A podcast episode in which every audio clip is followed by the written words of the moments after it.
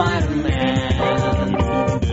Is he strong? Listen, bud. He's got radioactive blood. From a thread. Take a look overhead. Hey there, there goes the Spider-Man. This is episode 335 for October 2014. And if you're a fan of this podcast and our website, I'd appreciate your support. Log on to SpidermanCrawlspace.com. Look on the right hand side for a button that says support this site via PayPal. And you can help us pay the bills, keep the lights on, and make sure JR keeps turning out more spider history in the future. All right, on with the show. Wherever there's a you'll find the Spider-Man. All right, time for Spider History with JR. We're going back to October of 74. There's no spectacular Spider Man, there's just Amazing and um, Marvel Team Up and a new book. We're going to start with Amazing, right, JR? Yeah, and the because the Marvel team up one, Spider Man is not even in this month. I don't think. Oh, really? Okay. I think it's so one of those Amazing, where the Human Torch. But anyway, go ahead. Amazing Spider-Man number 137. Uh, writer is Gerry Conway. Pencils Ross Andru. What happened in this one? Oh, Got the Goblin's on the cover. epic tale, epic tale. I mean, not a particularly good story, but an important uh, history moment because this is the second part of Harry Osborn's first appearance as the Green Goblin. So, Yeah. and I remember, excuse me, back when I was 11 years old, and you know, after issue, of course, you know, Norman Osborn died in issue 122. You know, he died. Alleged. Alleged. Alleged. No, no, no, he died because you saw his body being carted away in issue 123. I mean, there's no doubt about it. So he was dead. And some people think he should have stayed dead, but that's just me. Yes, but those people are insignificant, unimportant, and will eventually their opinions will be lost in the dustbin of history. Gee, Um, thanks, so- JR. I'm glad. Damn. I'm glad to know you're you're how appreciative you are of my AR. So Better character when dead. Out. Mhm. out. Something in my throat. This is that's Spider History with mind, JR. And, and, and, Let, let JR have and that's why we have only one real Michael. You know, I mean, Oh. we, Go ahead, JR. but but anyway, I I just remember anyway. So Don't, it- don't mind the two hecklers up in the balcony seats of the Muppet yeah. Theater. Oh, oh, oh, oh. Any- any- oh, this is falling apart. Um, like a wet paper bag, man. anyway, so okay, go ahead. the end, anyway, uh, issue in, in you know, of course, Harry had been the last year going crazier and crazier, and uh, issue one thirty five, he finally, you know, he decides to uh, he sti- decides to look in Peter's underwear and search Peter's underwear drawer, and he finds a Spider Man mask. And so he now he knows the obvious truth that he should have known way back in oh sixty something, seventy something issues ago, that Peter is Spider Man. Uh, and at the end of issue number 135, he goes into one of his, the old man's secret lairs. And of course, issue 136 will be the Green Goblin lives again. And I, to this day, I don't know how many comics I have so, uh, marvel greatly anticipated as 136.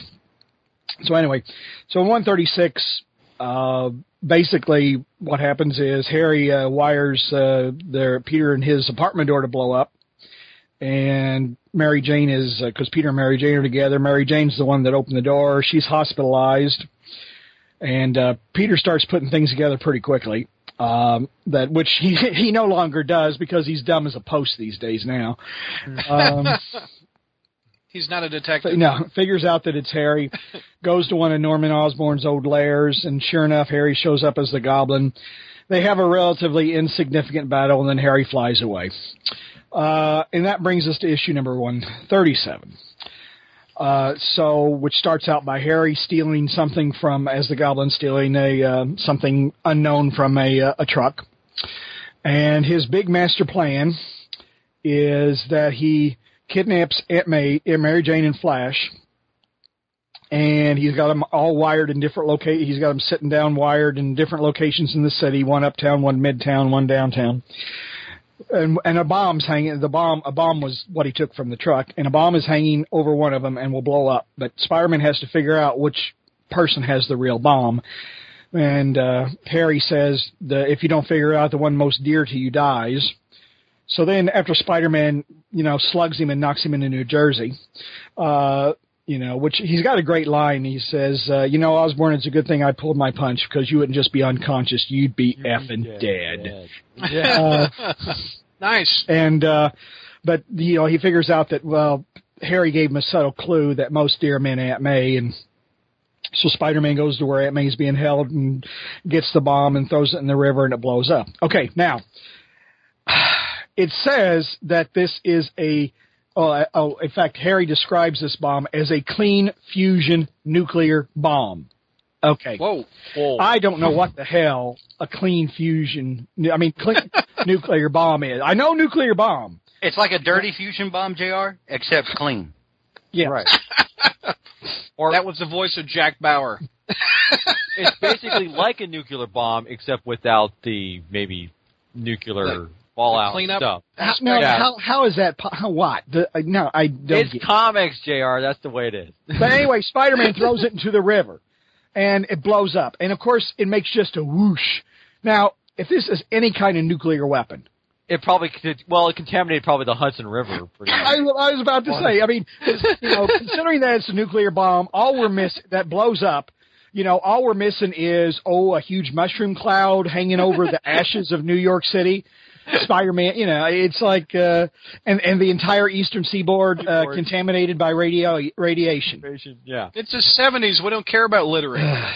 Well, I guess I Literally guess- nothing. I- this was like this would have been like totally polluted the polluted the polluted the side for like decades. Man, this was Well, I guess it's still not as wacky as Doc Ock marrying Aunt May, but still, you know. yeah, but well, Like, That's coming soon. that's coming soon. Yeah. yeah. Well, actually, no, this already happened. Actually. Oh, that's right. Yeah. Okay. Yeah. All right. Oh, so, um, anyway, Peter goes back to where Harry's still laying unconscious and says, "Well, you know, Aunt May's fine." Uh, Harry flips out. Peter knocks him out again. Uh, calls the cops on him, and of course, removes all the goblin stuff. And Harry gets carted away, but before he gets carted away, he says, "I know Peter Parker's Spider-Man," you know, and and Peter says, "Oh shit!" And then it's like, That's not what he said. now, what I makes we went we you know George we went through this during our discussion of sins past. What and you accused me of making shit up during Spider History. Would I make shit up during Spider History? You just did. Yeah. Well, that's, well, that's beside the point. You know. And this has nothing to do with. I mean, if we're not interested in a code how a code fusion nuclear bomb really works, we're not interested in really whether or not I'm really telling any. me, me finally calling you on your bullshit has nothing at all to do with the disparaging remarks you made a couple of months back about Secret War. Secret Wars. yeah. And no way. I'm just. I have to call out bullshit when I see it. But please go on. Yeah, and you know that I, I I will remain unrepentant about Secret Wars. So. yeah. And no, Everyone's got to be wrong about something. And that's and when I am wrong about something, I'll let you know. Uh, but, uh, but anyway, so, so nobody believes Harry, but which kind of makes sense, you know. I mean, he's a 20 year old kid saying, "I'm the Green Goblin," because that's what he says. They go, "Wait a minute, how do you know? How do you know who Spider Man is?" Well, because I'm the Green Goblin, and it's like, ah, take him away, and so nobody believes him.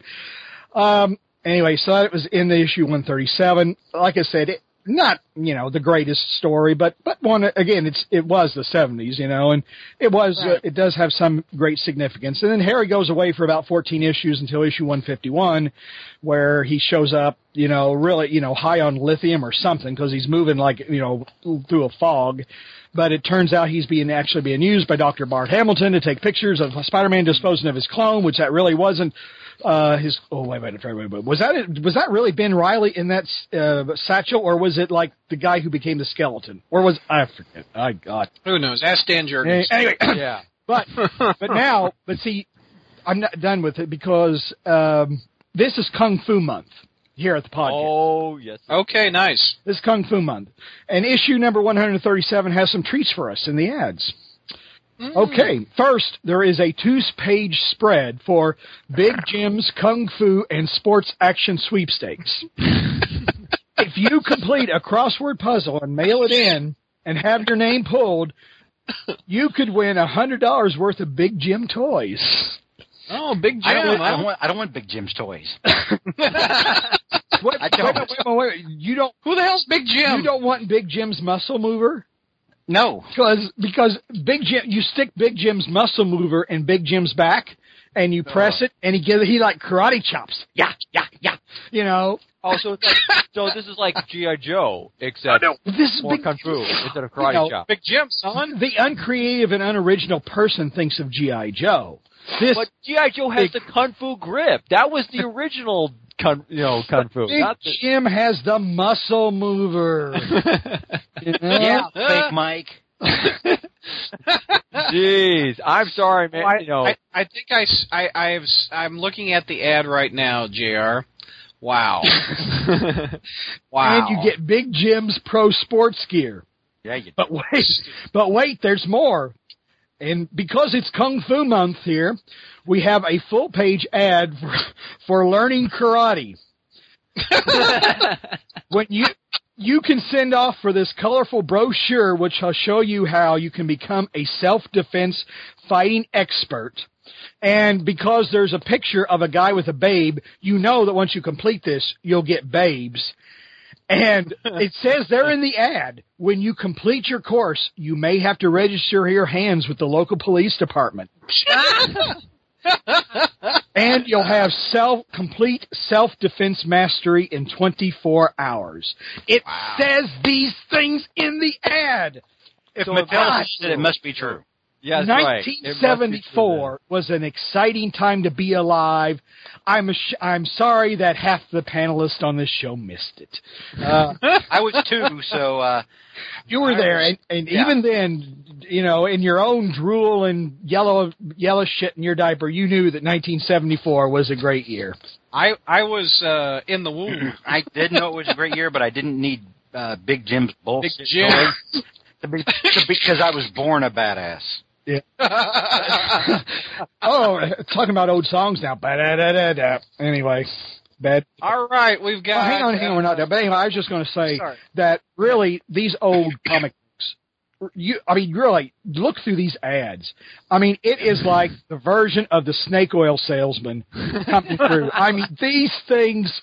Pro- if it were, honest to God, if this were if these ads still existed, it would be like you'd be seeing penis enlargement ads or something in these comics.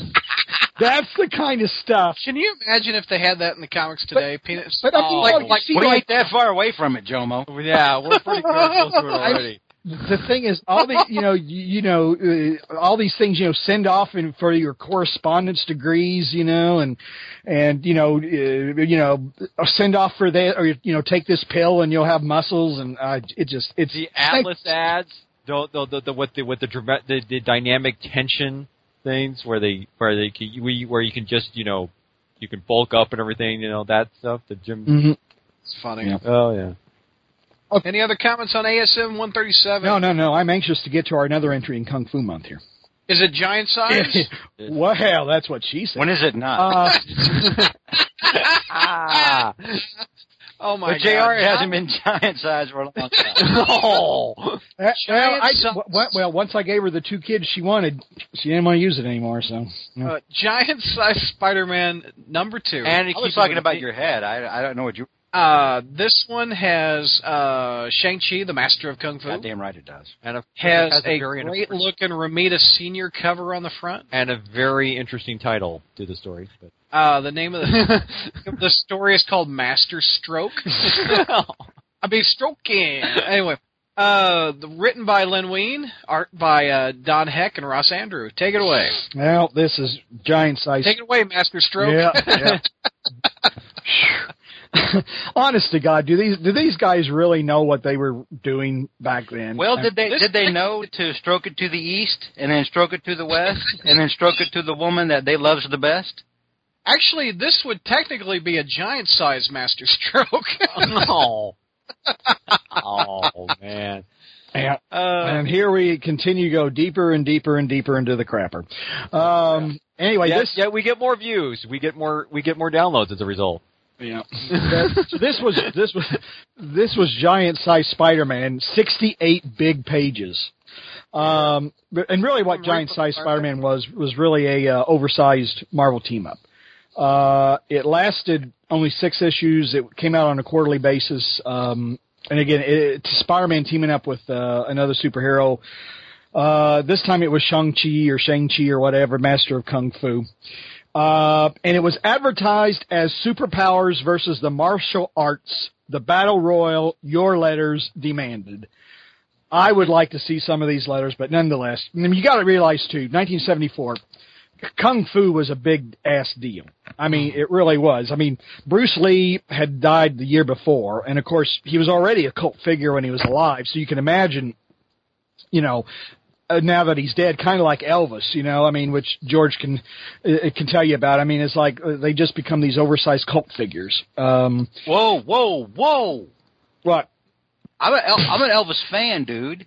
Yeah, I know. You don't just drop oversized cult figure. I I was speaking literally. I First, you shit all over the. Secret Wars. He just insulted Secret Wars Elvis. Everybody down. Elvis. Everybody did- down. No, I did not I insult Elvis. I was not referring to You were his. calling Elvis fat. He was. He. I mean, literally, the guy. Uh, it's almost like the guy's got his own religion now. People worship the dude, and uh, you know, Bruce Lee is kind of in that same. Maybe not so much anymore, but he was kind of in that same vein. He was. He was an icon. He was a god. And then David Carradine was doing the uh, kung fu show on TV. Mhm. So Marvel always. Bixby What's that? Soon to be copied by the Bill Bixby Hulk show. Yeah. You know, with with huge dollops of David Janssen's The Fugitive thrown in.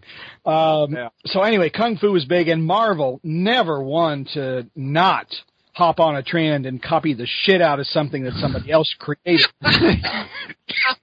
Decided to go big into Kung Fu. Anyway, the story opens. Spider-Man foils a robbery at the Guggenheim Museum, and these guys know Kung Fu. I mean, they and they think they're badass. They took Big, Big Jim's class. Yep. Yeah. no, they took GI because it, it's GI Joe guys. his- Come on, it's a kung fu grip. Come they on. used- They, They used Big Big Jim's Jim's muscle movers. Uh, well, that's why they lost then. so, so they got ninja stars and nunchucks, and they just think they're so badass. Well, Spidey takes them down, grabs one guy, says, "All right, you guys don't look smart enough to pull this off. Who's your mastermind?" And the guy says, "Oh, it's Shang Chi, and this is just a diversion to occupy the cops while he destroys the Con- Commonwealth Edison plant on 59th Street." And then because of the electrical wiring in their outfits, they're all electrocuted remotely. And as their bodies stink and smolder, Spider-Man wonders just what kind of monster this Shang Shang-Chi is. Anyway, what happens though is on the next page, we learn that this is not really good old Shang Shang's doing here. This is part of an intricate evil plot by the evil Dr. Fu Manchu. You just call him Shang that- Shang? No, he's call, he's calling him Jean Chi. It's Shang Chi. Come on. It is? yeah, Shang Shang Chi. Chi. Shang. Shang. Shang Chi. He's I thought, actually. I, wait a minute. I thought this guy was like had a buddy that was called Cheech, and they had a show called Cheech and Chong. No. I will reach oh. through this microphone and slap you in the face. man, you okay? So now you get three things where George lives. Ma- man, you got man. Ward, Elvis, and now the mispronunciation of like the greatest kung fu guy in the entire Marvel universe. Say something bad about Fu, uh, about Fu Manchu next. Go ahead, I dare you. Say something bad about Fu Manchu. Well, I can't because I'm not allowed to talk about him because he's not a licensed character anymore for Marvel. Exactly. He, he is. Oh, that's he is point, good Shang Chi's yeah. father. Now he goes well, you just a mentioned. Fu Manchu though, so I guess that means we're going to be sued. Ah, we're going to be sued now. No, Yeah, I, right. I, I, actually, that, and I'll kind of talk about this in a little bit. Is I'm actually kind of surprised because this was recent. This was reprinted in Marvel Essentials, and I'm surprised it was because, um, like other characters that were licensed, like Doc Savage, who appeared literally in the next Giant Size Spider-Man, and Red Sonja, they have not been. Re- and the Saturday, well, the Saturday Night Live cast issue we talked about, they've not been reprinted, but this one was. But uh, anyway, Fu Manchu was licensed. Uh, he'd been a character in books since like 1913, and it was it's kind of a similar deal to when Roy Thomas optioned uh, the Conan books, Conan character from the Howard estate. Marvel also optioned Fu Manchu, and they decided to make him Shang Chi's Daddy. father. Yeah. Um, and but you know he, the thing is now you know Fu Manchu was like I mean he was a serious badass. You just couldn't you couldn't get more evil and dastardly than him. He But was one of the, ori- unfortunately, the, the first, the earliest supervillains. Yeah, he's actually the oh yeah next to Ja- next to probably um yeah Robert he actually is a super first super Yeah. He's, essentially. he's considered to be one of the first supervillains. unfortunately he's probably now one of the most politically incorrect supervillains, which may explain why you have not seen him in a motion picture that wasn't for parody since 1969 when he was portrayed by that famous Asian actor Christopher Lee. Uh, In some, in some badass movies. Those movies were awesome. So anyway, I mean, but, but I, the, I mean, you know, and now, I mean, he lent a name to a mustache. I mean, i everybody knows Fu Manchu, if only for the mustache. I mean, it's everybody's heard that name. So anyway, he, uh, so they Marvel licensed him. He was going to be, he was Shang Shang Chi's father. Uh, but Shang Chi turned against his father once he learned of just what a, how evil supervillain he was. Well, my Uh, dad's a dick. well, he's a supervillain. Yeah. You know, that kind of comes with the territory. Uh, but he, he- so he's got this dastardly plan, but he can't risk Spider-Man or his son interfering, so he's cooked at this plot to to put put them against each other. Okay, now now Shang-Chi comes into the story. Now, you got to realize that he's Shang-Chi's got a few quirks. He may be a master of kung fu, but he has a pathological fear and hatred of shoes because he won't wear shoes because he walks around New York City in a bright red kung fu robe, which allows him to blend in, and he walks around barefoot. Okay, and, and it, this is how his, his fear of shoes is so bad because this is actual narration that introduces us to Shang. Uh oh. The evening air is muggy, and I really do not know why my wandering has brought me to this filthy part of the city. Okay. Considering that New York City in the 1970s was not particularly utopian, all right, you know, this is before Disney and before Giuliani, so, you know, and yet he's in, and yet even in New York City, he's in the filthy part of town, and he's still walking around barefoot. I mean, how unsanitary! I- What? You know how unsanitary? When the body actually- are, when the body and the mind are one. right. The only thing I can think of is he was using his magic chi powers or whatever to stay like you know maybe a centimeter above the the street, and therefore he really wasn't walking on the street. He's walking on air because he got some mystical. Well, it's because Wow. of, it, it, it, maybe it's because of his, his his specialized kung fu training. Is so he's he's so um he's so badass at this point. He doesn't actually need shoes because the soles first- of his feet because the soles of his feet are just so tough and so you know rigid. Stuff. When he first got to S- to New York, he he lived in Central Park, homeless, and he slept in a tree. And used to kick the shit out of hippies that used to mess with him. You know, they come and say, let's kick that Asian dude's butt. And he was like, yes, please, come do that. is is that how he started? Is that how he? Well, he climbs a tree, so his his feet probably have calluses.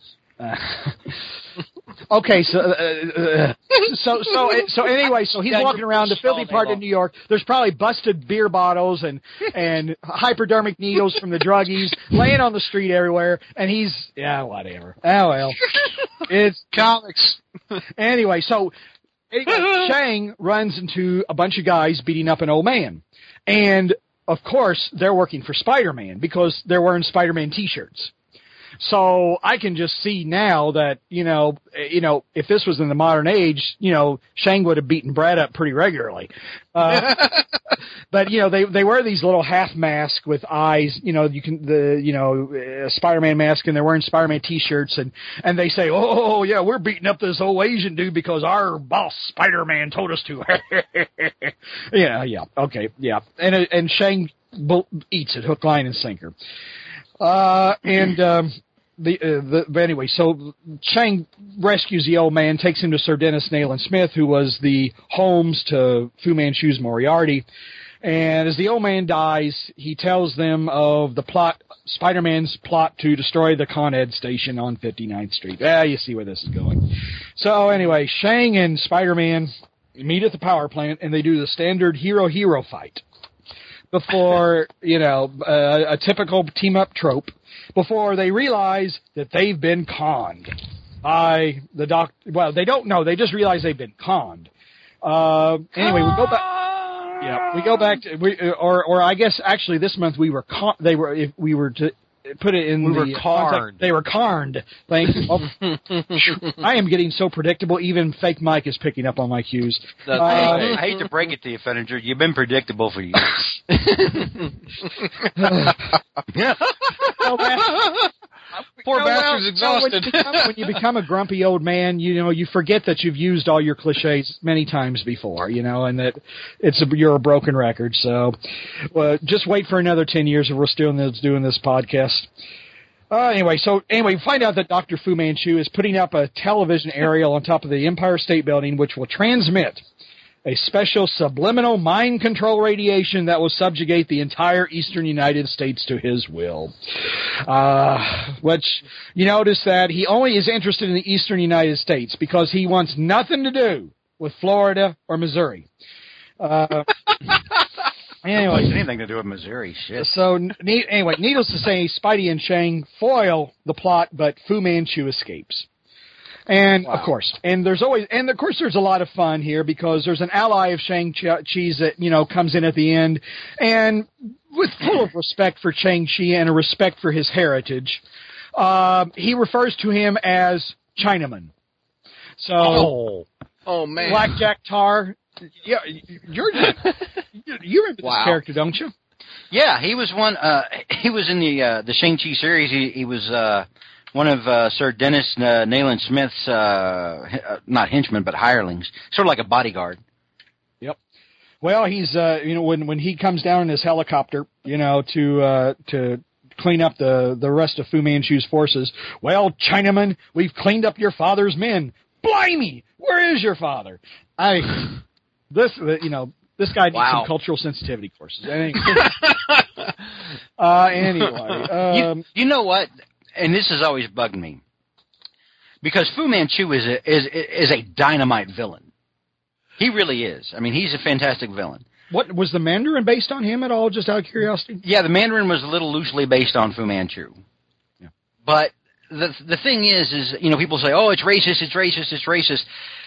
What they don't also tell you is that Fu Manchu was a complete and total badass, and he wasn't. I mean, he wasn't just a, he wasn't a stereotype of of some Asian thug. You know, he was a calculating mastermind who Yeah, he was always the smartest guy in the room. he he was. He was insanely, dangerously smart. I mean, he wasn't just some common some common thug, you know, who talked like a like a moron or something like that. Like they had him in the early Iron Man stories. Remember with uh, they, that's the way they did Chinese back then.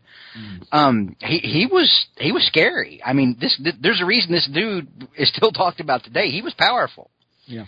So he doesn't really fit that same stereotypical thing. But of course, today political correctness has run amok, and everything's an offense. Yeah, yeah. I'm sorry. I'll get it- off my I'll get off my soapbox now. Sorry, JR. Yeah, but no, you're right. I mean, it is. It's it's. He's almost now, regardless of whether or not he deserves it, he's almost now the poster child for the offensive evil Oriental, And, and, And, he shouldn't uh, be. and he shouldn't be. I mean, you know. there's way more better examples than him. But but it was, you know, it is funny though. I mean, it was typical Hollywood. I mean, you know, they cast a white guy to play him, you know, just like they cast white guys to play Charlie Chan or uh, you know. um well, I think I think what was his name? I think Warner Oland may have been Hawaiian, but anyway, um, oh, it's Scandinavian. was there was um, hmm. He wasn't Asian at all, dude. Well, I know Charlie Chan wasn't. I mean, the actor wasn't, but I thought one of them might have been Hawaiian. But you know, I don't know. Maybe I was wrong. Who knows? I mean, I'm predictable now. I guess I'm also wrong. anyway, the um, there the backup story. There's a backup story which was a reprint, uh, a classic reprint actually of uh, Amazing Spider-Man Annual Number Three. Won't go into too much detail on it, uh, but it's the one where Spidey is first uh, solicited by the Avengers for membership. And all, We did a Fight Club on that one, Yeah, right? we did. and all he's got Yeah, to all he's got to do is bring the Hulk in. But uh, you know, which is kind of funny. They they got to give him a test. Oh, we got to give you a test before you join. It's like, no, wait a minute, wait a minute, wait a minute, wait a minute. Okay, the guy's been fighting crime for the last several years. Yeah. He's been fighting crime, and like he says, actually, about a hundred, you know, about a hundred and so issues later in Avengers 137 or whatever, I was Spider-Man when you guys were still looking for a clubhouse. Uh, so, but they're going to give him a test to see if he's worthy. Anyway, so they say, "Well, bring the Hulk to us." Spider-Man goes after the Hulk, sees him changing into Bruce Banner, realizes that the guy's really a pathetic figure, you know, goes back to the Avengers and says, well, I couldn't find him, goodbye. And the Avengers says, well, that's too bad because really we just wanted to help the Hulk. We didn't want to, you know, so yeah, you just want to help the Hulk. So you send out somebody who doesn't know him, you know, well, actually, he did meet the Hulk in, in Amazing Spider-Man 14, 14, the famous Green, Go- Green Goblin's first appearance. But no, you know, you send, you, you know, the Hulk was an Avenger, but you don't send anybody who he might consider a friend. You send somebody that he doesn't know hardly. So anyway, smart move all around by the Avengers. Spider-Man, if Spider-Man had joined him at that time, he would have raised their IQ, the average IQ about 50 points. Now see, okay, now, see- now see, Jr. Oh. This is why we don't have you on Fight Club. because you just glossed over all the best parts of that story.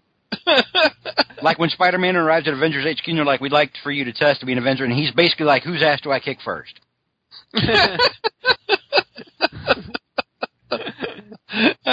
Jr. wants to slap me right now. With a Secret Wars trade. Uh, Well, I, actually, I just, I just, I just pity George. I mean, anyone who oh, oh, oh, damn. I mean, he defends Secret Wars so you know so vociferously, and you know it's like I, I don't know how I don't know how you you stay awake past all the introductions because they spent the first issue just introducing each other, and then they introduce the world they're in. Oh, see, here's the mountains, here's the sea, here's the okay, you know, and, the, and it's like let's let's move on. oh, We've got do we have to? we have to. Uh, uh, I'm sorry, I can't hear first- any of you. It's raining bullshit outside my window. what was that you were saying, Jr.? The uh, the first issue of a ongoing Spider-Man story was ongoing Spider-Man title was released this month. Jr. Yes, it was. And this is, we don't discuss this when it comes up because obviously No. these are non-continuity tales. But this is, uh, this is a classic. Spidey Super Stories number one. Did you pick this up? Yes, I did. All right, I don't own this issue. You don't? I own number But Jr. two. I It's kid's book. Back then, you were like what, 34, 35? I, I- exactly. And I was just eating solid food at the time. Which now I'm not. because I have pictures. If you look on the cover, it says the first big issue, easy to read adventures of Spider-Man. That's what grabbed Jr. Easy to read. And it's and got Morgan, Morgan Freeman's on the Morgan cover. Freeman is telling you that is he. I mean, it has Morgan Freeman's endorsement, God's endorsement. I mean, you can't get any bigger than that. this is Morgan Freeman. Ain't no big words in this book. so of course Jr. grabs it. Jr.'s like, finally, a book for me, a book that speaks to me.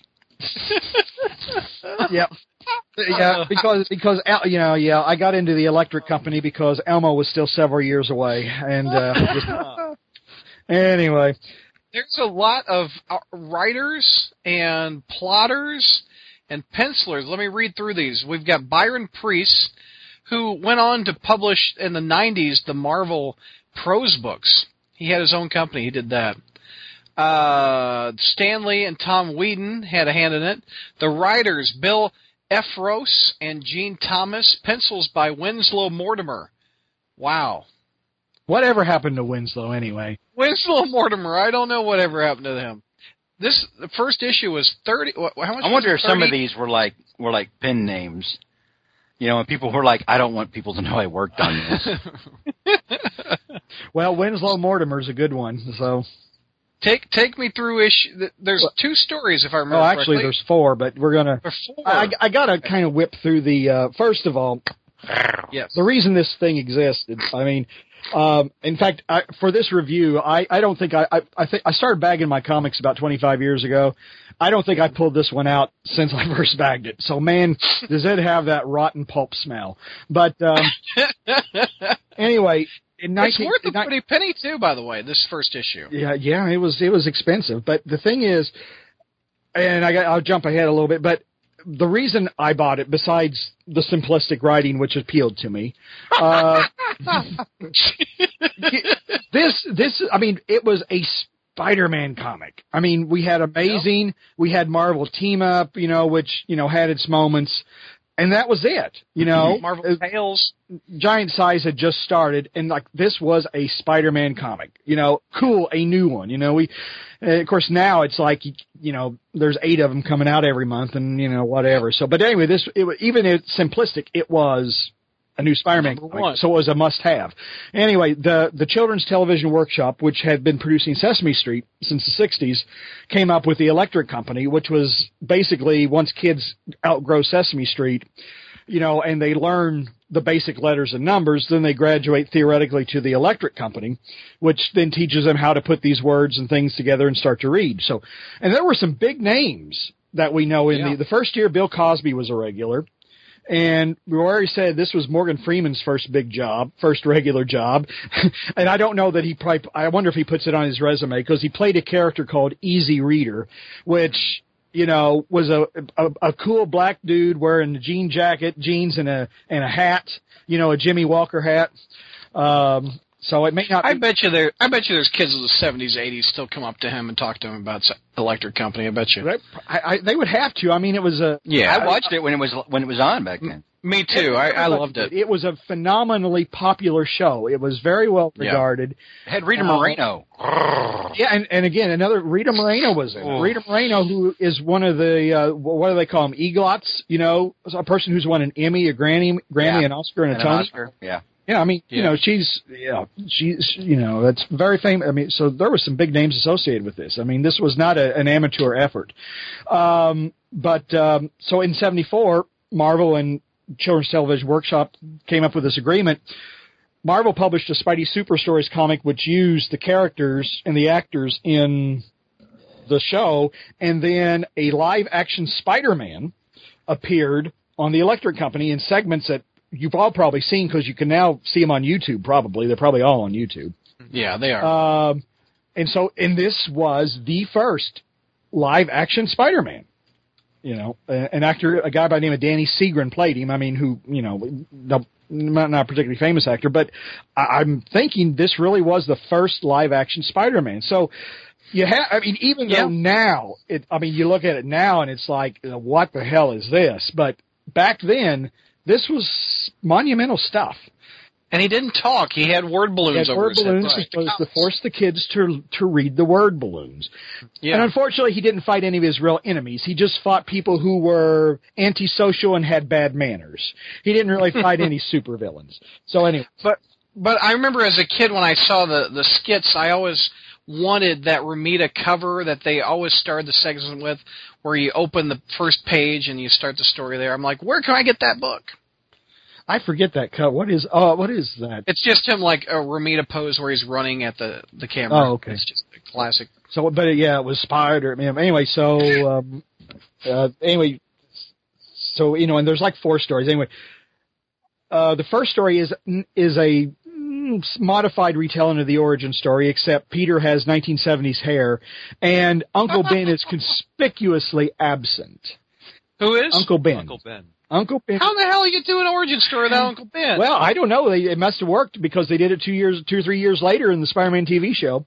But Uncle Ben is n- not mentioned. Uh, I guess, I guess you know, uh, a di- uh, dealing with a, a dying parent or whatever, or for a parental figure, just too much for kids of that generation. so he just gets bit by the spider. he just gets bit suit? by the spider and decides to sew himself a costume and go out and fight crime because that's what superheroes do. And it, it and and it's funny because the story is credited to it is based on the origin story by Stan Lee. That's it. Not Steve Ditko. No, no, no, no, no. Stan Lee, the guy who created the entire Marvel universe with one hand behind his back. So even though I mean, so yeah, this is more. Pro- I mean, yeah, Stan took all the credit. I mean, I can because nowadays it would say Stan Lee and Steve Ditko because I mean, come on, Ditko designed the costume. D- you know, it's like how can he not be co- anyway? Blah blah blah. So anyway. So you have a, a telling of the origin story, and then you have a s- short two-page story where the electric company's getting ready for their show. Fifteen minutes before the show, their main cable burns out. They gotta, they don't know. Of course, and since this is a show called The Electric Company, they don't have any backup wiring or camera or anything. You know, so they have no backup, so they're not going to go on the air unless they No generator no, for the electric nothing, company. Nothing. you know, but so one of the ladies walks out, finds Spider-Man, asks Spider-Man for help. He webs the burned out cables together, and they're so grateful they vote for him to join the cast of the show. anyway, the, the next the next one is the typical, which was what the live action was. Uh, you know, a little short. Spidey. This is Spidey meets the spoiler, and the spoiler naturally spoils things for people. Like he puts signs on a fire hydrant that says "No dogs allowed." He leaves ha- as rubber glove sandwiches on the street that people can't possibly eat. He pops kids' balloons. He smashes ice cream cone. I mean, this is one badass MF. And- Now, this this guy doesn't reveal movie plot points like the the term has been later revealed in the. no, he just he just spoils things for people, you know, Yeah, and and he really gets Easy Reader. Oh my lord, does he? I mean, he traumatizes Easy Reader. Um, because what he does is he switches the in and out signs on a couple of doors. It's not explained what these doors are, but you know they've got to be bathrooms. Anyway, so he switches the in and out doors. So Easy Reader says, "Ah, in, just where I wanted to go," and of course he walks into the door and knocks himself out. So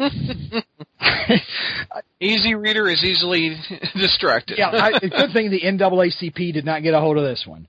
Um, They just would have, they would have been offended. So anyway, Spider-Man finds the spoiler, and so the spoiler decides to attack him with a toilet plunger. And,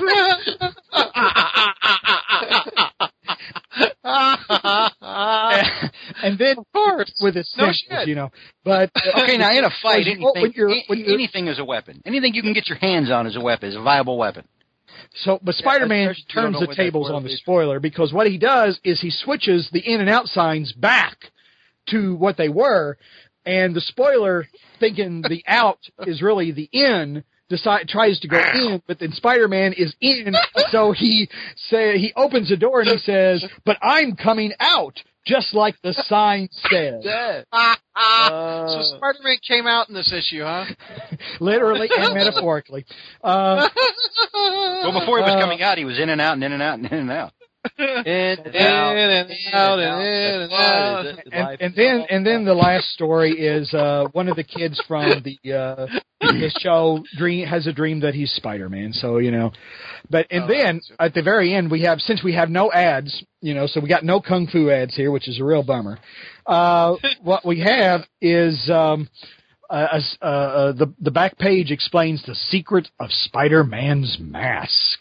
You know Okay. how the eyes work and the fact that it changes his voice, so the world will never know that Peter Parker is Spider-Man. And yeah, he's really kept up that ruse over the last forty years. No one's figured it out since. Now in the in the show, it what it, it, he was just a character. He didn't really have an alter.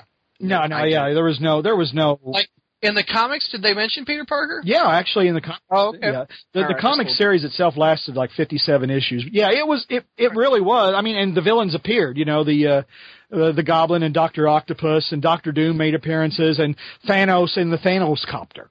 You know, which The Thanos the copter. Thanos copter.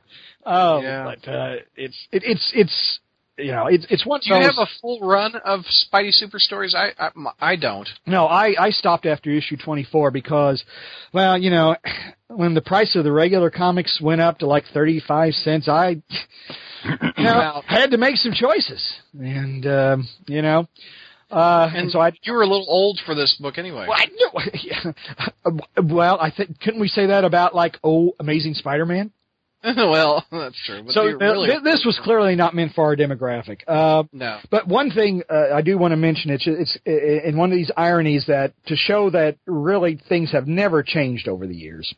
Mhm. Uh, every, you know, everybody thinks that all of our new age is so cynical, so consumer, so you know, financial driven. It's not like the good old days. Well, the electric company was a huge success, huge success. However, it didn't make any money because unlike Sesame Street, there were no characters to license.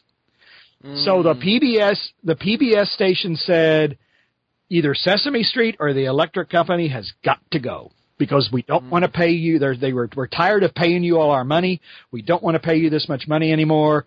You either cut back on episodes of both, or you get one to get get rid of one altogether.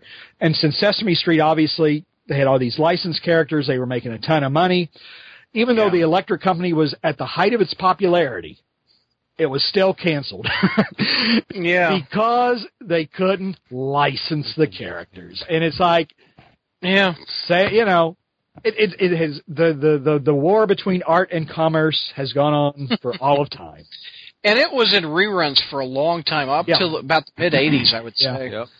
Yeah. But I, I'm surprised it doesn't show up anymore, to be honest, considering the names that were in it. But maybe there's, you know, but probably like everything else, you know, Well, they've- the rights to use everything were like for the first, you know, were TV rights only, and you know, you'd have to tried to- renegotiate everybody's contracts. I think They they, they released it. Oh, they were going ahead. to try to revamp it. I think at one point they They did. They There's did. been several revamp attempts of the Electric Company, Uh-huh. but uh, there's been some DVD box sets, and some of the Spidey skits are in there. Oh, they are really? Yeah, they are, but there's not many of them due to licensing Yeah. or something. I don't know, but yeah, I almost bought a box set because it did have them. I'm like, well, I just watch these on YouTube anyway. Yeah. I mean, they're they're they're they're they're dumb, but I mean, They're they're nostalgic. I mean, Yeah. it's like watching the '77 Spider-Man show. It's not good, but you have fond memories of watching it when you were well, a kid. but but yeah, the, the electric company Spidey had an excuse to be bad. I mean, the the TV show had no excuse. So, but uh, but this is, I mean, you know, even though we don't usually talk about it, this this is a cultural artifact really for Spider-Man. I mean, it's a It is. to this day, 40 years later, people talk about this series fondly Yes. or not so fondly, but it's it's uh, you know you know it's it's it's uh, it's uh, very famous or infamous. So. Yeah, and as you said, Marvel Team Up did not feature Spider-Man this month. It featured the Human Torch and Thor. hmm Yeah, originally the way Marvel Team Up was set up was I think Spider-Man was in like God the first several issues. I mean, but then Yeah. they decided after a while they decided they would cycle them. Spidey would be the lead in two stories, then the Torch would be the lead in the third, and they did that Yeah. for a while. And then noticing gave up. noticing that the sales when Spider-Man wasn't in it went down. You know, it essentially then he was in it permanently. Then, They thought about doing that again with the Hulk. The Hulk was the star of a couple issues of Team Up, also. oh really? Yeah. And, and Uh, they did it with Namor many, many, many years later, and we know how that went. Right. And according to our friends over at SpiderFan.org, there's one more Spider-Man title, kind of related. I, I I don't know if you have this one, Jr. It's not Creatures on Spider-Man versus Loose. Lies, is it? No, Creatures on the Loose 32. Do you have that one? No. Okay, this one this one featured. This is a Marvel horror book. yeah. Yeah, it featured the Man Wolf, and the Man Wolf goes up against Kraven the Hunter in this one. Ooh. So that I've never read that story from October '74. So And you've seen evidently, Spider-Man makes a cameo. He swings by a window, according to our friends at Spider-Fan. Writ- written by Tony Isabella and pencils by George Tuska. Yeah, I'll be. Tony Isabella, who literally lives less than five miles from me. Oh, get out of here! Yeah. I I read his uh, Facebook posts and his blog. He always has epic yard sales. You should go to one of those, Jr. Uh, I've thought about it, but it's uh, Yeah. I, I I just don't have the bread. I'd, I'd probably see I'd probably see too much shit, and then it's like you know, yeah, about that mortgage payment this month, sweetheart. Um, but now he yeah he lives. Uh, his kids went to go, went to well, his kids are now out in college, but I mean they went to the same school system I mine did, and That's cool. yeah, it's uh yeah he's uh a small world. Yep. All right. Good month or bad month? Ah, you know, good month. I mean, not so much for Yeah. quality, but for um, uh, history. From uh, you know Harry's uh, Harry's first story, uh, and Spidey super stories, uh, and um, like I said, you know, I mean the giant size Spider Man is one of those things you look back and read, and it's like, God, does it, you know. But I'm I'm surprised they reprinted it because they I I would have thought that the licensing because they don't have the because isn't like Shang Chi's father now like some kind of demon? It's not really Fu Manchu. It's it's it's more like uh, it's more like a thing where they've changed Fu Manchu's name and then just never brought him back up. Yeah, it's basically like, oh, we we just we, we, you know it's Fu Manchu, but we're not going to call him Fu Manchu. So Kind of like the problem they have with Rom and the Space Knights. Mhm. You know, they can't really say the word Rom, but they can make a female version of Rom and uh, have her go up against a dire race. So Or Yeah. it's kind of like the Marvel movie, the Marvel Studios movies, where they can't that are not owned by that are not owned by Fox, where they can't say the word mutant. But oh, Dude, I wish we could get Rom back. Rom was badass. yeah, I really liked Rom.